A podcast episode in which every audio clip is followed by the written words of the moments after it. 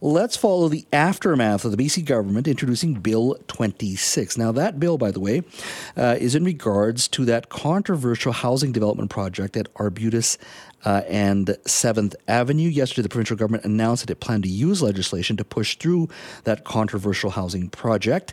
now, you may recall last summer, Vancouver Council approved the 13 story building uh, with 129 one person social housing units, which would offer mental health uh, supports. Now, residents have fought against the project, calling themselves the Kitsilano Coalition. They even filed a petition in Supreme Court. Now, residents say the city doesn't consult appropriately, and that's a common um, accusation made when these types of housing projects uh, are introduced, not only here in Vancouver, but throughout uh, British Columbia. Uh, the residents say that the building doesn't fit into the character of the neighborhood. It's a single family neighborhood, has a school very close by to the proposed site as well. Now, with this uh, provincial legislation, the two year dispute comes to an end, uh, and the project, one would argue, will be hammered through. Proponents of the project, of course, will say that it's a pushback against NIMBYism, and there is real need for this type of housing now. Uh, Housing Minister Ravi Kahlon was on with our Simi Sara this morning during her program, and he defended the provincial government's decision. Take a listen you know, we've got people uh, that are struggling to have, have housing. You know, we've got people sleeping in Vanier Park, uh, mere blocks away from where this uh, project uh, is being proposed, and having to wait years and years, get an approval, and then find out that we have to wait more years uh, is just not acceptable when you're in a major housing crisis. And so, this piece of legislation that we brought forward is a reflection on the fact that uh, enough is enough. We have to get housing built because Otherwise, we're going to have more and more people that are going to be sleeping in parks. And these are people, Simi, that uh, maybe they've lost a job or maybe they just couldn't find an apartment. So I think it's a responsibility of us as a province to step in uh, where it needs to step in. Now, generally, when you hear about these types of projects, that was the housing minister, uh, Ravi Kahlon. And generally, when you hear about these um, projects, these are uh, conversations, uh, disputes, uh, controversies that occur at the city hall level. That's where you get approval for these types of housing units. Uh, it's rare for the provincial government to come in and ram through these projects. And Mr. Kahlon there articulated the provincial government's frustration that well, even if something is approved, it can get um, uh, you know bogged down in, in, in court for a very long time. Nothing gets built. Now, former Vancouver councillor Colleen Hardwick also spoke on this issue with our colleague Mike Smith earlier today. Take a listen to what she had to say there were two key uh, things to me. One was the physical form. You've got to realize that this is just 18 meters across the street from the St. Augustine's Elementary School. Uh, so the physical built form, which was um, anticipated, was too tall, too dense, inadequate setbacks from the road, access issues, shadowing issues, loss of green space. So, what was going to be built on it was con- completely inconsistent with the rest of, of the area and poses problems. But the second problem was the composition of the residents. This was congregate housing, which is where you're putting a bunch of vulnerable people into that space, 129 units. But it's right across from um, er, uh, another house that's there with women fleeing violence um, and and uh, going through rehab. That was Colleen Hardwick, former Vancouver councillor. She was in council, a council member when the project was originally approved last summer. So, what's this mean moving forward, and what's it mean for other community groups in other parts of the city?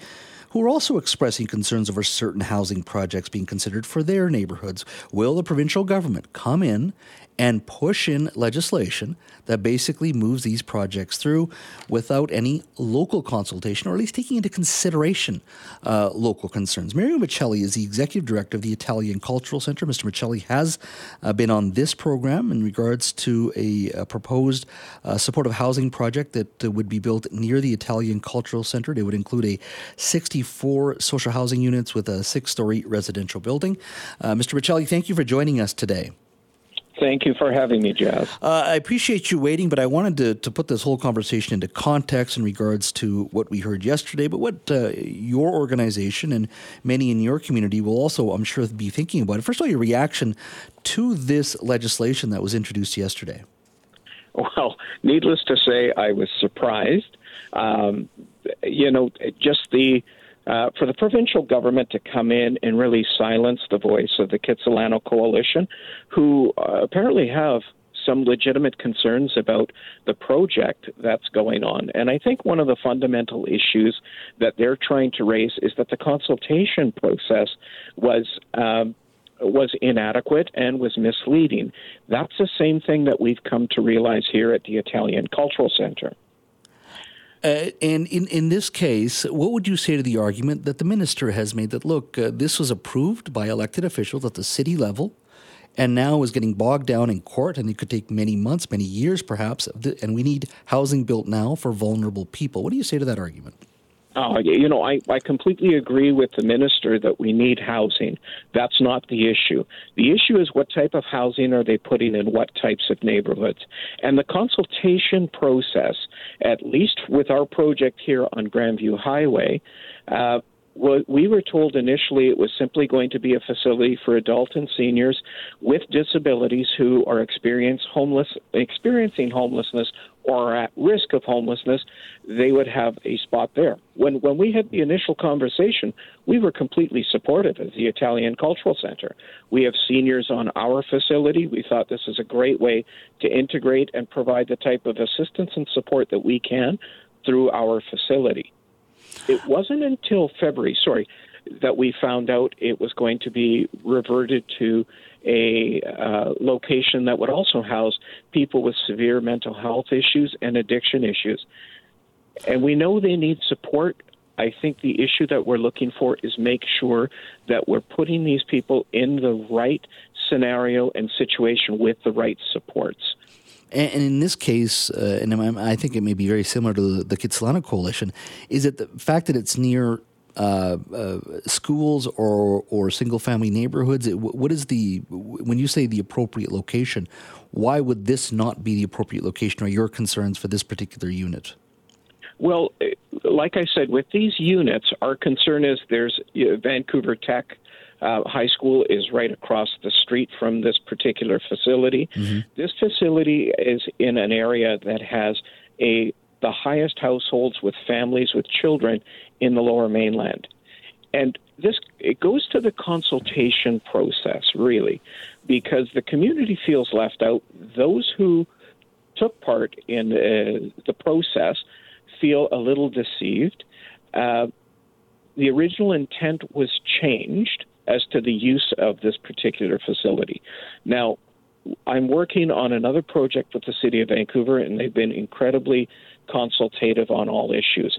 But one of the things that they told me about this neighborhood is the demographics.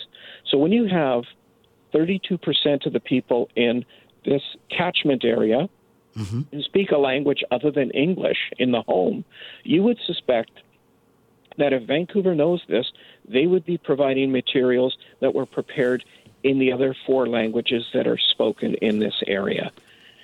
They're also using the buzzwords that are difficult for people who are educated in Canada to to to know. And you know the wraparound services, supportive housing. It all supplies. It all uh, suggests that there's going to be some support. Uh, we have the highest number of 75 uh, and older people in this area. And all of the participation in the consultation is either through a virtual process or you need to register your objection online. Now, I don't want to seem ageist, but we know, at least at the Italian Cultural Center, that with that demographic, we have to produce materials. They're not going online. Yeah. They're not utilizing the internet. So, in the case of your uh, particular the project that uh, you've expressed concerns over, your the, the Italian Cultural Center has, uh, where are you in regards to that moving forward at this point? Well, uh, we were fortunate because we had a well, at least we were asked to be consulted after the fact.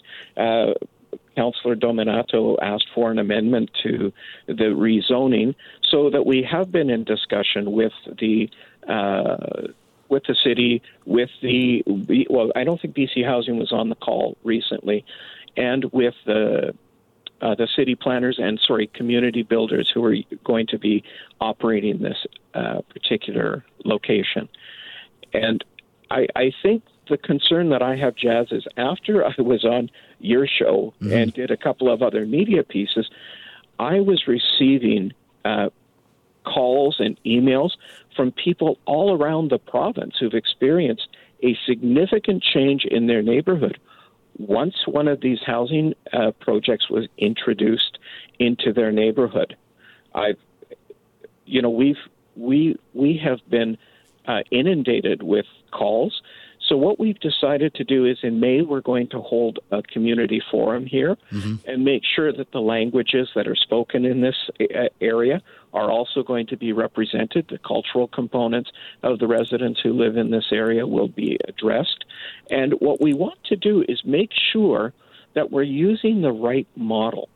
You know, this government did a great job during COVID. We followed an evidence based model that uh, Minister Dix and Dr. Henry provided to us, and I think we did a, a relatively good job getting out of this pandemic, but it was evidence based.